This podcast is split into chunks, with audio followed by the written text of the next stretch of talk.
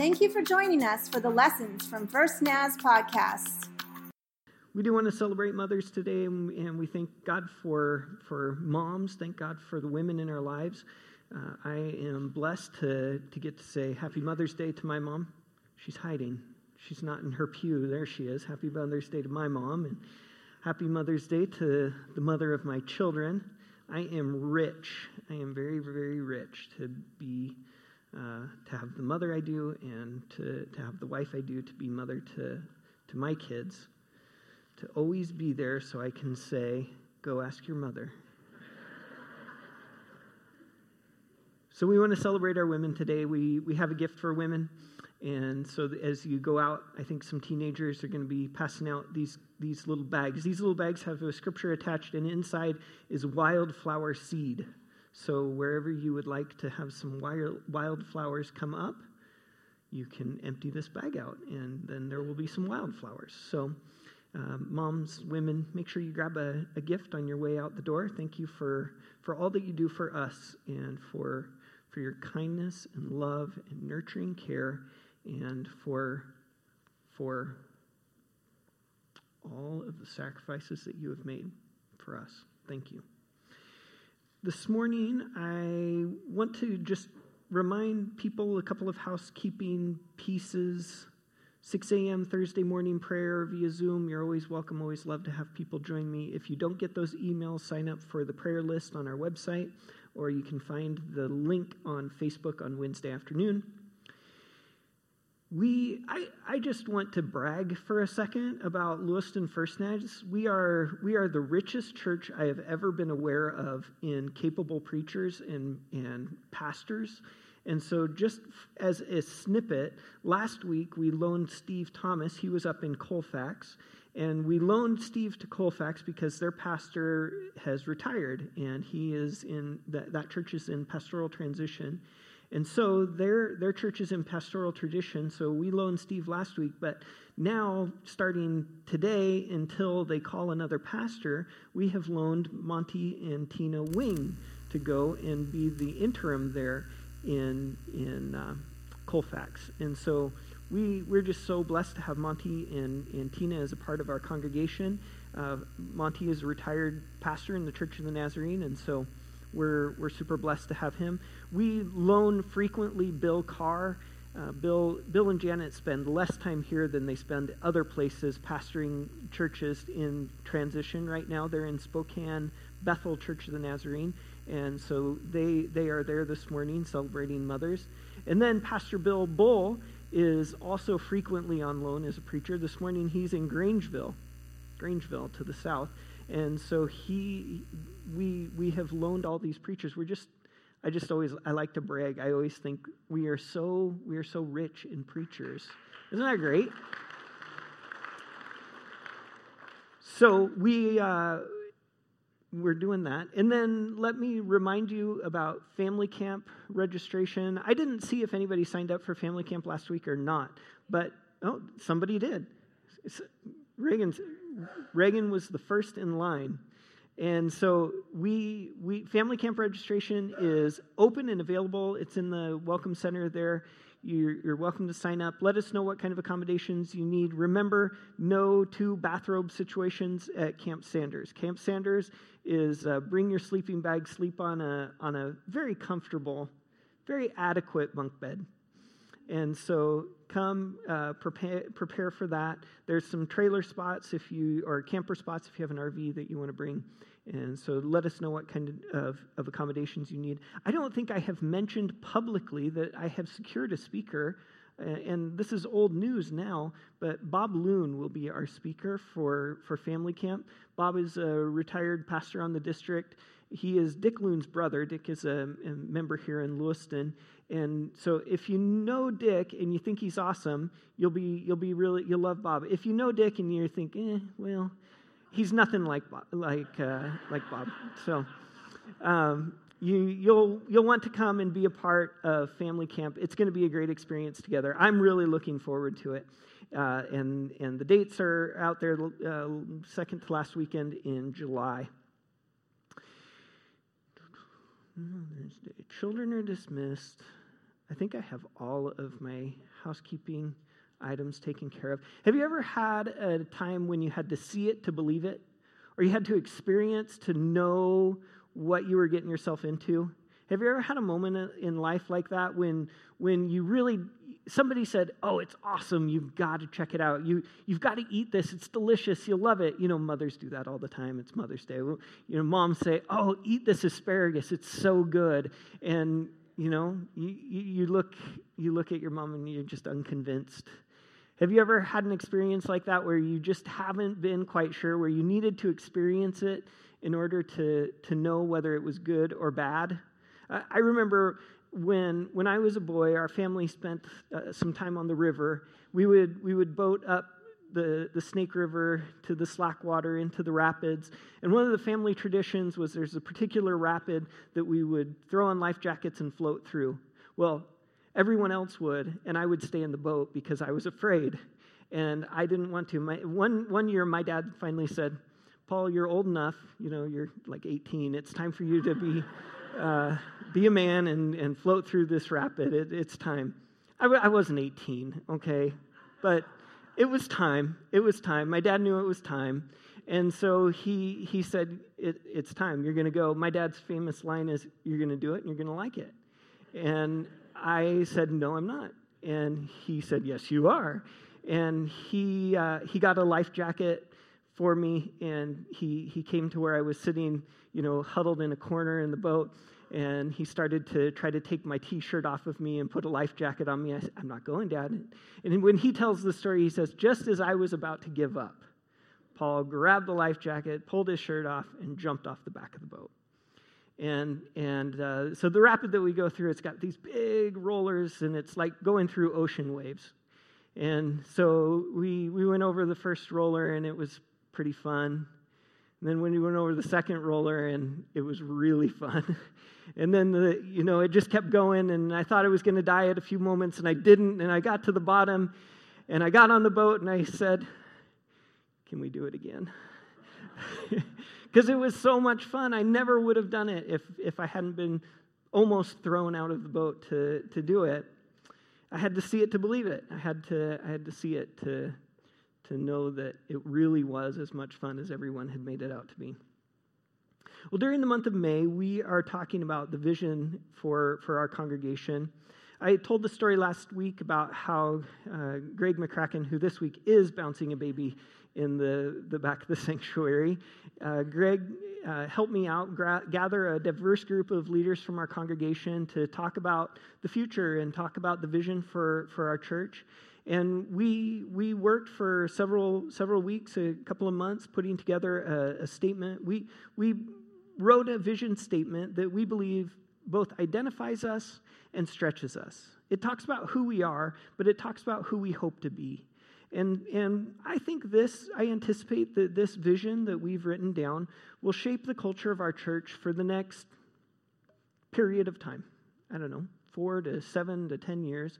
Uh, and, and then it'll be time to ask God, is, is there something else that, that you have called us to do? Or is, is there a vision that you would like to recast for us? But the vision statement that we've written down for this season is that uh, we believe that God's calling First Naz to be a growing community of all generations, intentionally following Jesus, graciously doing life together, joyfully serving, loving everyone.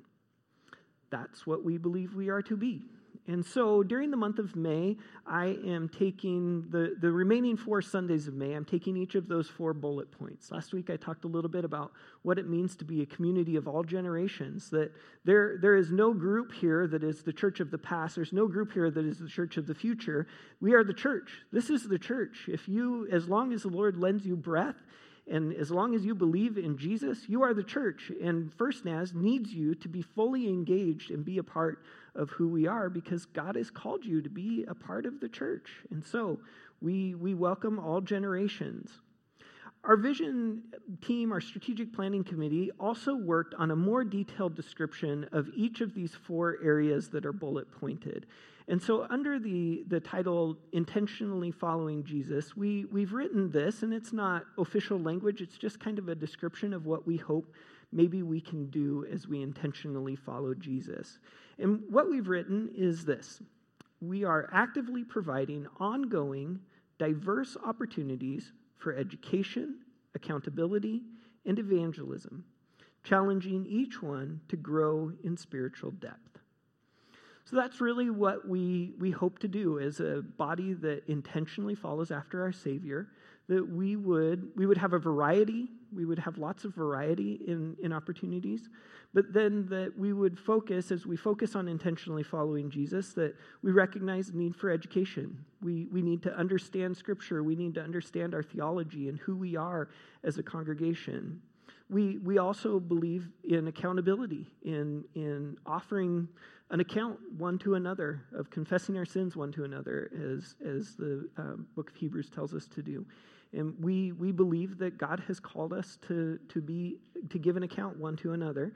And then also for evangelism, for sharing this story more broadly, not simply intentionally following Jesus, just, just us who already call ourselves Christian, but inviting those who don't yet know the saving power of Jesus to follow him and, and to, to walk in the life that he has called us to live.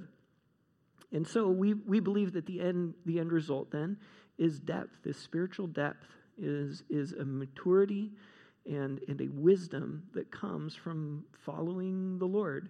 And as the Spirit works in us, we believe that that, that, that happens. But we, we want to be intentional about this. So we're not, we're not haphazardly following Jesus, we are intentionally following Jesus. Now, to talk about this as, as it, give a sermon about intentionally following Jesus, there's a lot of places I could go. There's a lot of things that I could do in Scripture. A lot of places in, in the Bible talk about the need to, to work together as the body to, to follow Jesus. I could have gone to 1 Corinthians 11 1, where the Apostle Paul says, And you should imitate me just as I imitate Christ. If, if I was preaching that sermon, I would talk about how important it is that we work together and walk together to follow, follow our Lord. There, there is a, a, the reality that we must spur one another on in this journey. That's what accountability is about. That, that's what working together is, is about. And, but, but today we're focused more on the call from Jesus himself to follow. And so today we're, we're talking a little bit more about Jesus calling us to follow. Another place I could have gone to talk about that would be Matthew 16, 24, where Jesus says, uh, If any of you wants to be my follower, you must give up your own way, take up your cross, and follow me. Uh, and, and if I use that verse, I, I, could have talked about the sacrifice that Jesus expects from us as we follow him. Uh, and we, we understand that, that there is a sacrifice.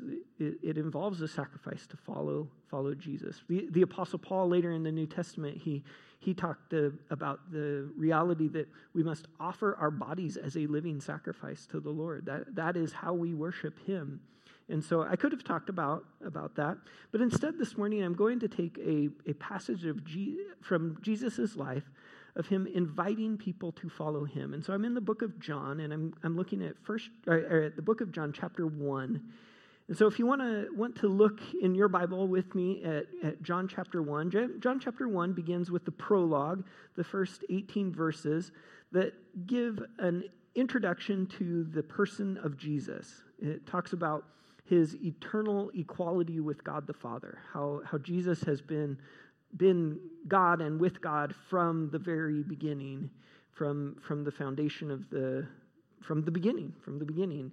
And then it, it, identifies Jesus as one who, who would uh, share God's light with the world in, in the darkness of this world.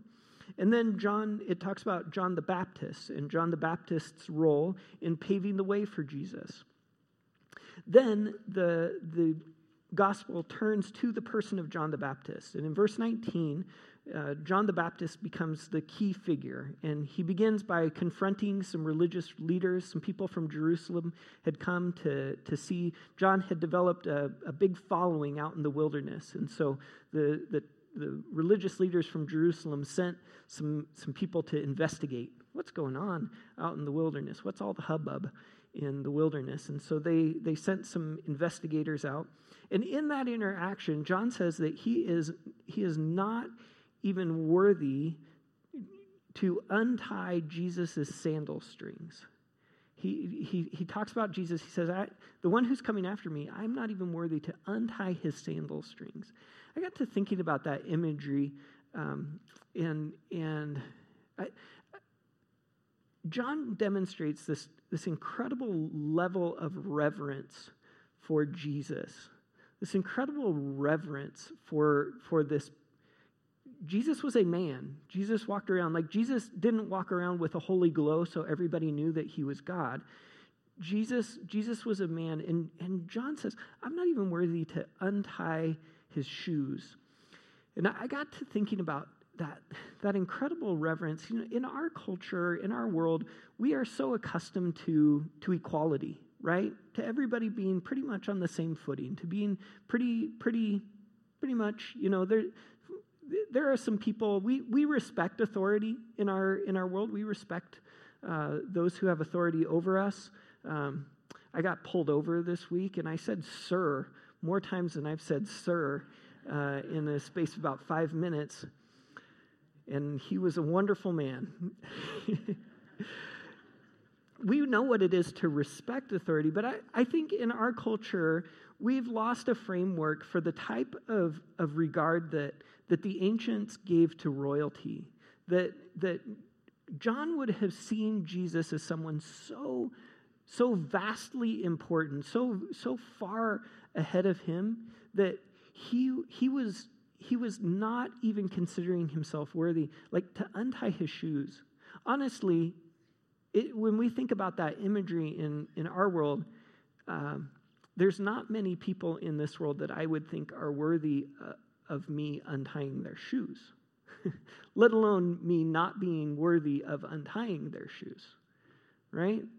And, and so this, this imagery just really struck me, and sorry, that's just kind of an aside. As the Gospel of John moves on, telling stories, it, it, it, tells stories in a succession of days.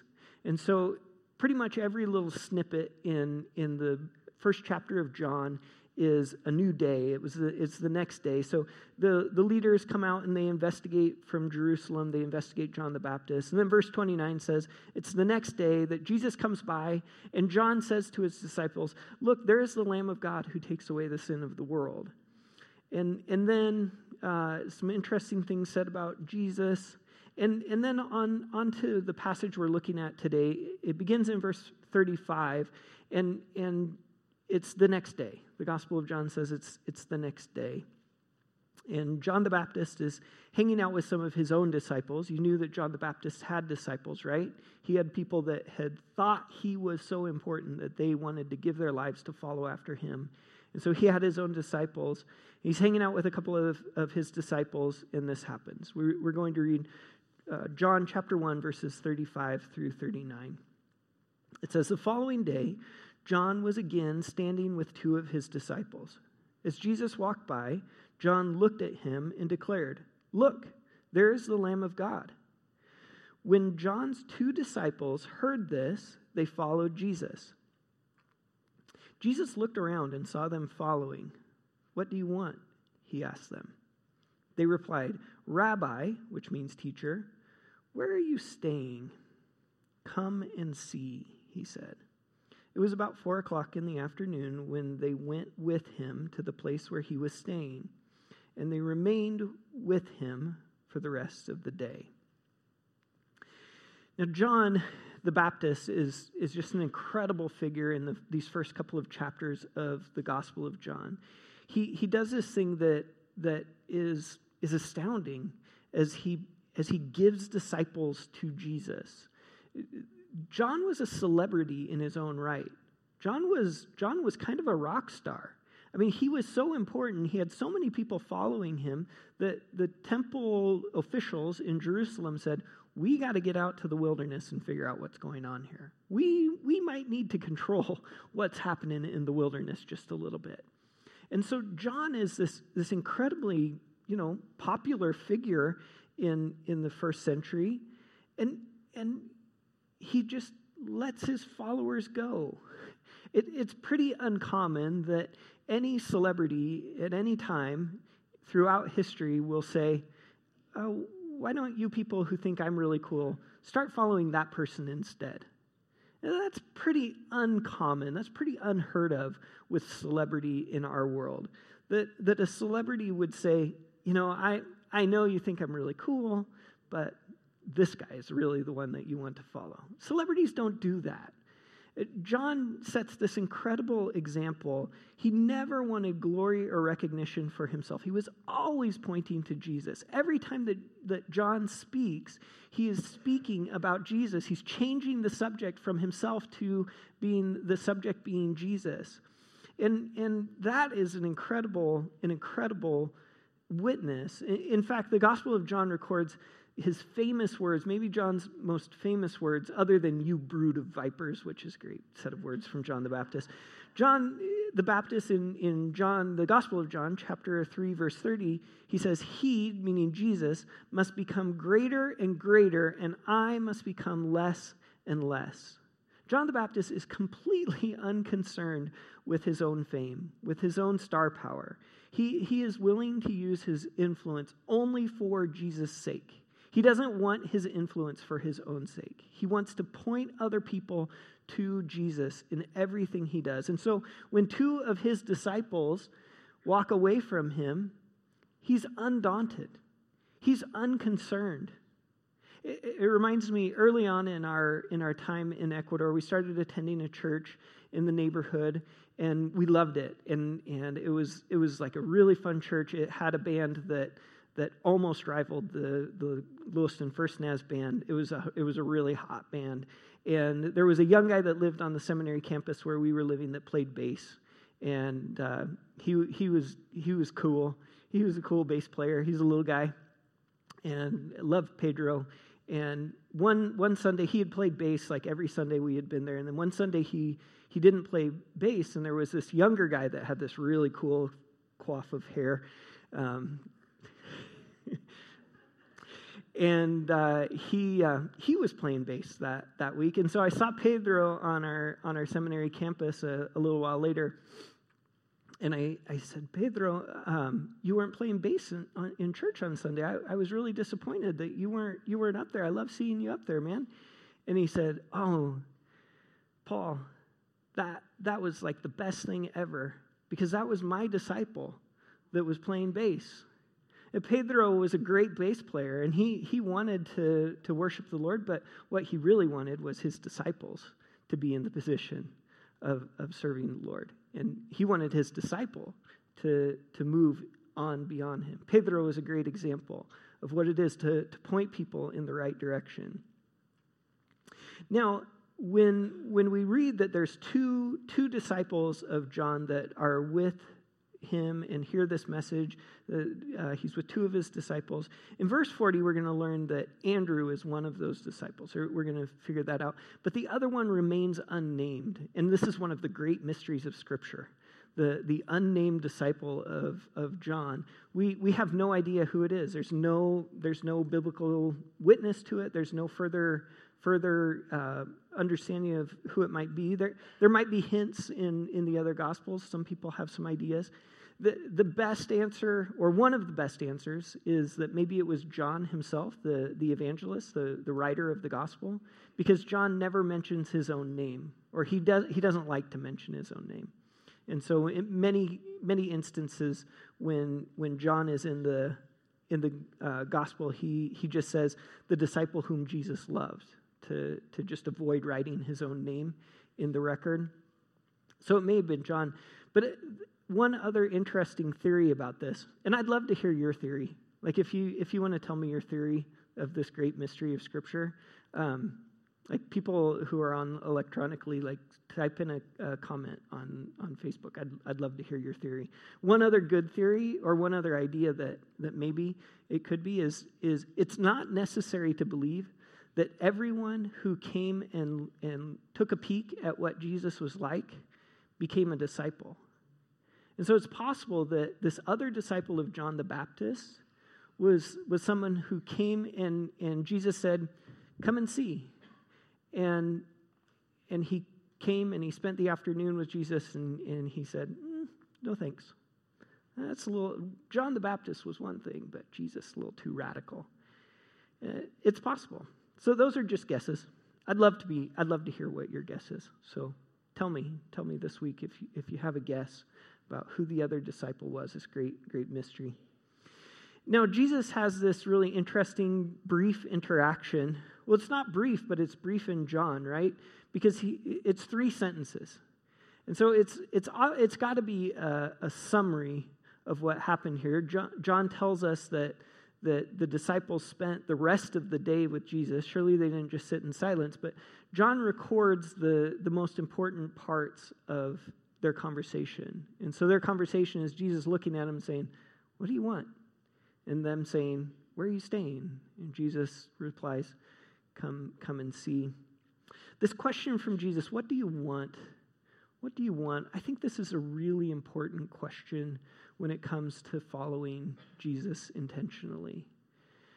This is a question I, I think every disciple of Jesus needs to answer in his or her own heart as, as we try to consider what, what do we expect from our Christian faith? What do we expect from following God? I think some people come to Jesus and, and they expect that Jesus is, is like a good luck charm you know, they, they think Jesus is, gives a good insurance policy. Jesus can keep you from getting in trouble. Jesus can keep you from getting sick or really sick. And Jesus can, you know, bail you out when, when you need uh, help, when you, when you have a problem.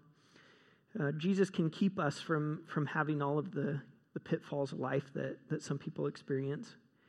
And, and so people, people who come looking for Jesus insurance, though, typically uh, they, they don't last in the long term because Jesus turns out to be kind of a lousy disaster insurance policy.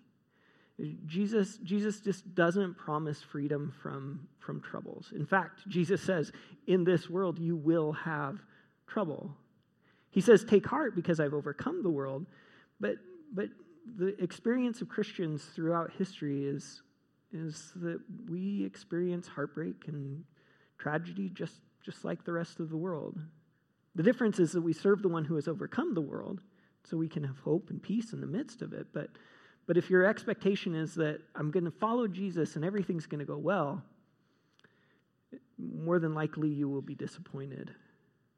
Some people come to Jesus because they think that they'll receive all kinds of, of tangible blessings. There is no shortage of preachers in this world who will say, if you just write a check to our ministry, the Lord will bless you. Not all of them have southern accents, I don't think, but in my mind, uh, it's a proven business model. It's a proven. I mean, it's it is lucrative to to promise blessings for for financial gifts. It is a proven. Uh, there there is no shortage of folks making those claims in the world. Uh, the the reality is that the Lord just doesn't typically honor that kind of of the, that is not written in the Bible anywhere. It, it's very difficult to make a biblical case for giving in order to receive.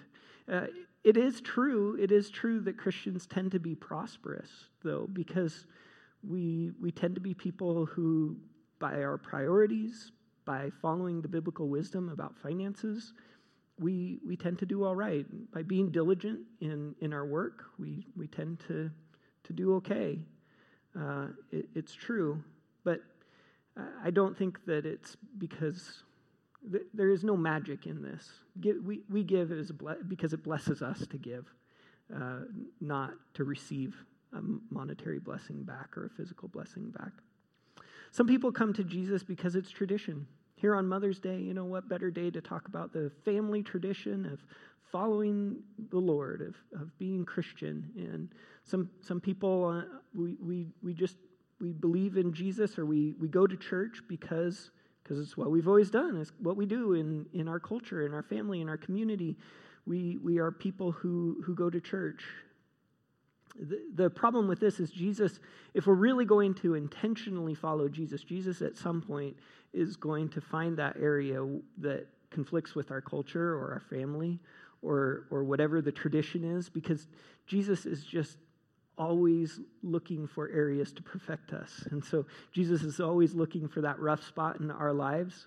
And, and often those rough spots in our lives have to do with our culture or our family of origin or, or whatever reason it is that maybe brought you to the church. And you find that, oh, here it is confronting me that, that Jesus wants to, to smooth out that rough area that comes from, from tradition or from, from family. And so I, I don't know if, if Jesus is looking for a specific answer when he says, What do you want to, to these disciples? But uh, when, when I consider the reasons that a person might follow Jesus, there are, there are two that make sense to me that, that won't leave you disappointed, at least, if, if these are the reasons that you follow Jesus. The, the first is, is freedom from sin and darkness and death, uh, newness of life. In, in Jesus' own words, in, in John 3.16, Jesus' own words of his purpose for being here on earth is to give life eternal. He, he is here to forgive us of our sins and give us a new quality of life. When in, in the rest of the New Testament, the Apostle Paul talks about the victory that we can have over sin and death when we follow Jesus. We, we, can, we can live a life of free from, from addiction, free from, from the things that, that take us away from good relationships and God's purpose in our life. And so it, it's for our benefit to serve the Lord, not only for, for eternity, we can, we can face death with peace, but right here in this life, we experience God's power to love well, to, to live in, in peace, to live lives marked by joy, and, and to, to have control over our urges that damage ourselves and our relationships. And, and if, you're, if you're looking for Jesus to transform your life, that's a great reason to, to follow after Jesus. That's a great reason. Jesus is offering that to his followers. The second reason I, I think we, we can follow Jesus, and, and as we have followed Jesus and, and we, we mature in our, in our faith in Jesus, we, we begin to follow Jesus for Jesus' sake, simply, simply to be with Jesus. Our, we, we, we begin to, to love Jesus because he is the creator of our souls. And in him, our souls find rest. Our, our hearts find comfort in, in a world that is increasingly vexing, increasingly concerning. Jesus is a place where we can find peace. Jesus is a place where, where we can we can find help in trouble. Jesus shouted out to the crowds, Come to me, all who are weary and heavy laden, and I will give you rest. For my yoke is easy and my burden is light, he says. We live in a world that can burden our souls, feel like a heavy load on our hearts. Jesus says, Come to me and find rest. Find a light burden. Jesus gives us what we never knew we needed until we followed him. Now, with that, I need to continue on through the passage. I, I could probably stop there and, and say amen, and we can intentionally follow Jesus from there, but I'm a preacher and I still have time before noon, and so uh, there's still a few verses. I'm, I want to continue on in this passage. I, am going to, to keep unpacking. First, uh, let me look at verses, uh, so John chapter 1, still in John chapter 1, uh, verses 40 through 42. John says, Andrew, Simon Peter's brother, was one of these who had heard that John, what John said and then followed Jesus. Andrew went to find his brother Simon and told him, We have found the Messiah, which means Christ. Then Andrew brought Simon to meet Jesus. Looking intently at Simon, Jesus said, Your name is Simon, son of John, but you will be called Cephas, which means Peter.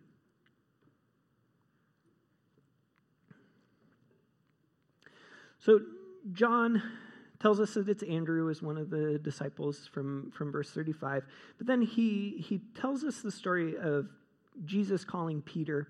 Peter is just a, a, significant enough character in the Gospel of John that we need all of the details we can get about him. So later on in, in the Gospel, Peter is going to play a really par- prominent role. And so here is really just John's way, the Gospel's way of, of introducing who this guy is and how he came to follow Jesus. It's, it's a checkbox that John needs to make to make the rest of the book make sense. And so we'll move right along. and, and we'll look at the passage uh, where, where we get to some of my favorite parts. We'll start with verses uh, 43 and 44. The next day, Jesus decided to go to Galilee. He found Philip and said to him, Come, follow me. Philip was from Bethsaida, Andrew and Peter's hometown. Now, the, this next section begins uh, with the calling of, of Philip. John advances a day in the calendar, it's the next day. And so, another day, another disciple for, for John's gospel. And, and we, we find this guy, Philip. And Philip's not related to the disciples of Jesus that had heard about Jesus, started following Jesus the day before. He's just He's just a new guy. And really, we get the story of Philip in order to get to the story of Nathaniel, which begins in, in, verses, uh, in verse 45. So, starting in verse 45, Philip went to look for Nathanael and told him, We have found the very person Moses and the prophets wrote about. His name is Jesus, son of Joseph, from Nazareth. Verse 46 Nazareth, exclaimed Nathanael, can anything good come from Nazareth? Pause. Uh, just as an aside, Nazareth. Can anything good come from Nazareth? It is, it is this passage, it is this idea of nothing good coming from Nazareth that the forefathers of the Church of the Nazarene said, I think we'll be Nazarenes. We, we claim to be the church that the rest of the world looks at and says, them? Can anything good come from them? We, we welcome that as our reputation. Historically, we are a church of people who preached too radically for the congregations we came from. We preach this message of God's transforming power in our lives to the extent that other Christians looked at us and said, That's too weird. You need to go find your own home. And so there were a bunch of, of Christians in the same boat out exiled from their own church, and we gathered under the title, the Church of the Nazarene. And, and more than that, we, we were the church of, of the poor, the church of recovering addicts, the, the church of the down on their luck, and the church of the down and out. We were the people that said, Can anything good come from them? Now, today, the Church of the Nazarene, we are like the coolest church in the valley for sure. But we welcome, we welcome this view from the world. We welcome, we welcome people to look at us and say, Them? Could anything good come from them? Because it's not about us. It's not about us. It's about the Nazarene. It's about Jesus that we follow. And, and you know, Nathanael asks the question Can anything good come from Nazareth? And lo and behold, the Savior of the world comes from Nazareth. We are the people that the rest of the world looks at and says, Can anything good come from them? And lo and behold, here we are preaching the gospel of the, the Savior of the world. So, sorry, that's an aside. I, I love I love being Nazarene because can anything good come from Nazareth? We continue on in verse 46. Come and see for yourself, Philip replied. As they approached Jesus, uh, Jesus said, Now here is a genuine son of Israel, a man of complete integrity. How do you know about me? Nathanael asked. Jesus replied, I could see you under the fig tree before Philip found you. Then Nathanael exclaimed, Rabbi, you are the Son of God, the King of Israel. Jesus asked him, Do you believe this just because I told you I had seen you under the fig tree? You will, be, you will see greater things than this. Then he said, I tell you the truth. Uh, you will all see heaven open and the angels of God going up and down on the Son of Man, the one who is the stairway between heaven and earth. So Philip is so excited about having met Jesus. He's sure that he has found the Messiah. He goes and finds his friend Nathanael, and he invites him to follow Jesus too. Nathanael is hesitant, right? Nathanael has his reservations. Nazareth, eh, you know, he, he's from Nazareth. Next, you're going to be telling me he was born in a barn. I mean, that's, that's as bad as it is to be from Nazareth. And uh, so Nathaniel, Nathaniel's reaction makes it clear that Nazareth is just it's just off the mat. It, I mean, not only is it unimportant, Nazareth, by the way, doesn't appear at all in the Old Testament. There, there is nothing of note about Nazareth. And, and so Nathaniel's reaction reveals, uh, you know, it's just it's just a nowhere place. It's nobody knows anything what good comes out of that that town. And, and, and so Philip hears his friend say, Nazareth? Really? And, and Philip says, Listen, I know, Nazareth. You gotta meet this guy. You, you just, you've got to meet Jesus. I, I had questions too, but you got to meet this guy, Jesus it's, it's, like, it's like when you're trying to get a child to eat something that's delicious, but they won't eat it because it's brown, right? It, you gotta try it. You gotta try it. You will love it. Philip says, You gotta meet Jesus. I know you have questions, but the answer to your questions is to meet Jesus. And so Philip breaks down Nathaniel's defenses a little bit. He gets him to go. He gets him to see see uh, see Jesus, and then Jesus has this this bizarre reaction to Nathaniel. Uh, here is a true son of Israel, a man of integrity, and and and I can just kind of see Philip being embarrassed, like, oh, that's totally something that someone from Nazareth would say. Like, just keep it. But, but Nathaniel is intrigued. He's intrigued. He, he wants to know, How do you know about me? Jesus says, I could see you under the fig tree before Philip found you. And notice that we, we have no idea. Again, this is a matter of, of complete conjecture. You can make up whatever story you want to. But, but Philip, or, or Nathaniel is, uh, is intrigued by it. He's not embarrassed by it. And, and Jesus has a favorable impression of Nathanael because of whatever was happening under the fig tree. And so there's something there, there's something there that really piques Nathanael's interest, that something important happened under the fig tree. And Jesus knows about it. And, and Nathanael wants to, wants to hear more. And, and Nathaniel's reaction is, is, is almost over the top. It's, it's not just, oh, you know about that. Nathaniel replies, Rabbi, you are the Son of God, the King of Israel. These are important, powerful titles that Nathaniel gives to Jesus here. If this, was, if this sermon was all about the identity of Jesus, then we would unpack all three of these titles Rabbi, Son of God, King of Israel. We're talking about following Jesus. So we're going to focus a little bit more on, on Nathaniel here. But, but this, is, this is an amazing reaction from a person just, just on knowing that Jesus had, had seen what happened under the fig tree Nathaniel is ready to, to give all of this honor to Jesus.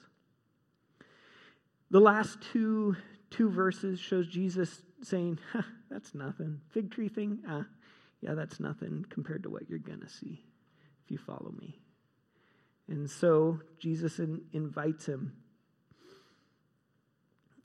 This passage for me, it, it, it really boils down to, to one incredibly important question and, and the invitation. That question, what do you want? That question is so important for us as we consider why we follow Jesus. When, when we think about intentionally following Jesus, we, we need to know what we believe Jesus is offering. We need to know why we are following Jesus. Because Jesus doesn't offer leisure, he doesn't offer ease or wealth or fame. Jesus offers an invitation to follow and a cross to pick up. This is not a, a particularly glamorous offer that Jesus is giving us. But Jesus also offers us his spirit to empower us. Jesus offers us the, the spirit that can transform us, to make us the type of people we are created to be. We, we need to know why we follow Jesus if we are going to, to do all of these things that we say are intentionally following Jesus. It, particularly when it comes to, to sharing about Jesus. In, in, my, in my foundational thoughts about what it means to be a believer, I, I believe that we, we will never share our faith if we don't know why we have it. If, if we don't understand the transforming power of Jesus in our own lives, if, if we can't say, I'm a follower of Jesus because, then evangelism will always be a dirty word. It'll always be sort of weird and icky, and why would I do that? But if we can say from, from our own experience and from the depth of our own hearts, I followed Jesus because, then we begin to be the type of people who, who love to share what God has done. We begin to be the type of people who, who can't help but, but share our faith and, in what, what we believe God could do in the lives of the people around us. And so this offer from Jesus, you know, he, he off, what he offers is, is an invitation and a cross to pick up. It may not seem like that great an offer. And for the people that we come into contact with in a, in a day in and day out basis, there, there's a lot of people who think that that's kind of, kind of not a very good offer at all. And so we have to switch to this invitation. Intentionally following Jesus is about coming and seeing. And over and over again in this passage, we read, Come and see. Jesus tells the disciples of John the Baptist, Come and see. Philip says, Come and see. Come and see. We, we can't take someone else's word for it. Coming and seeing, it's about, it's about taking a step of faith. It's about putting our, our money where our mouth is. It's about being willing to step out and, and do what we don't know if we can do. It's about grabbing a life jacket and jumping off the back of the boat, saying, I'm, I'm going to try it. And so on this Mother's Day, I, I would guess that there are some people here who, who are hearing Jesus say, Come and see. Come and see. And maybe, maybe if you're not hearing Jesus say, Come and see, hear, hear my voice. May I be like Philip this morning. May I invite you and say, I know you have your doubts. I, you have every reason to be skeptical. I, I know that you don't have all of the answers. But come and see. Come and see. I've met Jesus. I've met him. And, and he's changed how I see the rest of the world. I've met Jesus, and and he is working in my heart He's changing me. So why don't you come and see? This is what it means to, to intentionally follow Jesus. To come and, and see. See just what Jesus might do. Will you pray with me? Our Heavenly Father, we love you and we thank you. We thank you that you have sent Jesus to be our Savior. We thank you that you have sent Jesus and, and you have sent him on purpose to give us a new, new quality of life, to transform us, to make us new. We thank you, God, that you have sent Jesus to call us to himself. And so, Lord, we call out to you. and we say, Lord, here we are. We're willing to, to come and see what it might be like to take steps to follow Jesus. We want to walk the path behind him. We're not, we're not so sure about this invitation and this cross to pick up. We've got questions. But we believe in faith, Lord, that we'll find answers as we follow. And so, God, this morning, Mother's Day 2022, we're willing to come. We're willing to follow after you. We're willing to see what Jesus could do in our hearts and in our lives. We're ready, Lord. We're ready to see you transform us. We're ready to see your work in each of our hearts. And we're ready to see your work through us in our community. We believe, Lord, as a congregation, this is where you have called us as a body. You are calling us to intentionally take steps of faith to follow our Savior. And so, God, guide us. We're, we're going we're gonna, we're gonna walk, Lord. We're going to keep going. Guide us. Give us direction. Help us to, to stay just one step behind Jesus and follow him.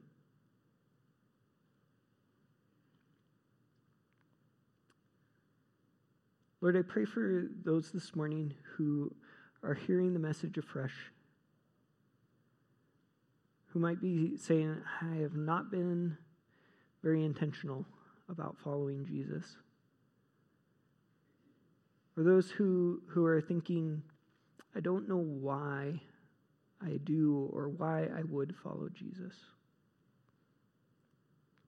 I ask, Lord, that you would give these friends of mine the strength to come and see, to look to Jesus. Lord, we, we love this church, but we know that it's not about following this church, it's about following Jesus. And so, Lord, I pray that you would give them the strength to look to Jesus to follow him. We believe that there is transforming power in the decision to just come and see what he might do. And so, Lord, with our hearts open, we, we anticipate your guiding hand to work. And we thank you, Lord. And it is in the name of our powerful Savior, who we follow step by step, that we pray. Amen. Will you stand? As we, as we intentionally follow Jesus, let me remind you those words from Matthew 16. Jesus says, All who would come after me should deny themselves, take up their cross, and follow me. Go and follow him this week. You are dismissed.